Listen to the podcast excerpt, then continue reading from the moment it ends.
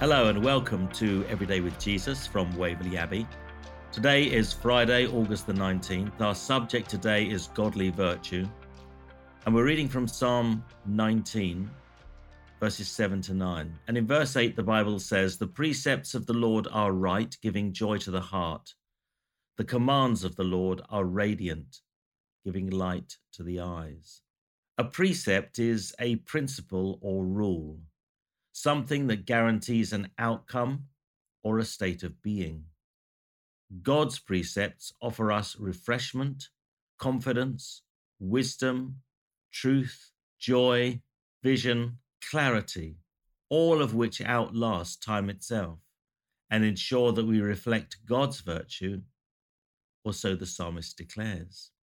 These characteristics are certainly ones I would want to be remembered by.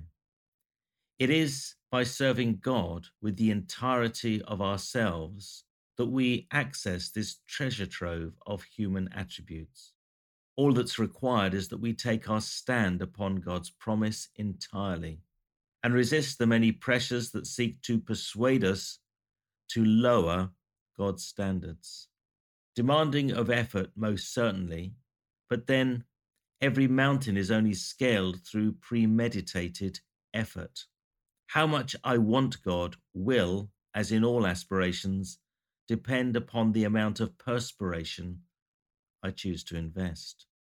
As we have seen from Eden onwards, God places the decision squarely in our own hands. We may wrestle with all sorts of addictive behaviors, consistently fall foul of temptation, plumb the very depths of discouragement.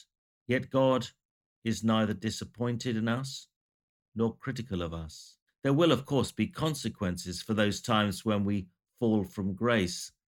There will be consequences for those times when we fall from grace, but the joy of recovering our footing on the highway to heaven floods our whole being. Life progresses, and there are key points at which we revise our focus and set off towards the horizon of hope, born of the love and grace of God.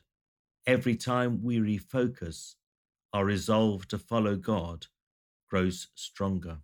So, in response, take some time to reflect upon the virtues presented here in Psalm 19 and decide if these are worth making an effort to secure by God's grace. Let's pray together. Lord, may the words of my mouth and this meditation of my heart be pleasing in your sight, my rock and my redeemer. Amen. Prayer based on Psalm 19, verse 14. And other verses to encourage us at this stage of our journey would be Psalm 111, verses 1 to 10, Zephaniah chapter 3, verses 9 to 17, Romans chapter 5, verses 6 to 21, and 1 Timothy 6, verses 2 to 21. Thank you so much for joining me here for Everyday with Jesus. Please do so again tomorrow, but for now, from me, it's goodbye and God bless.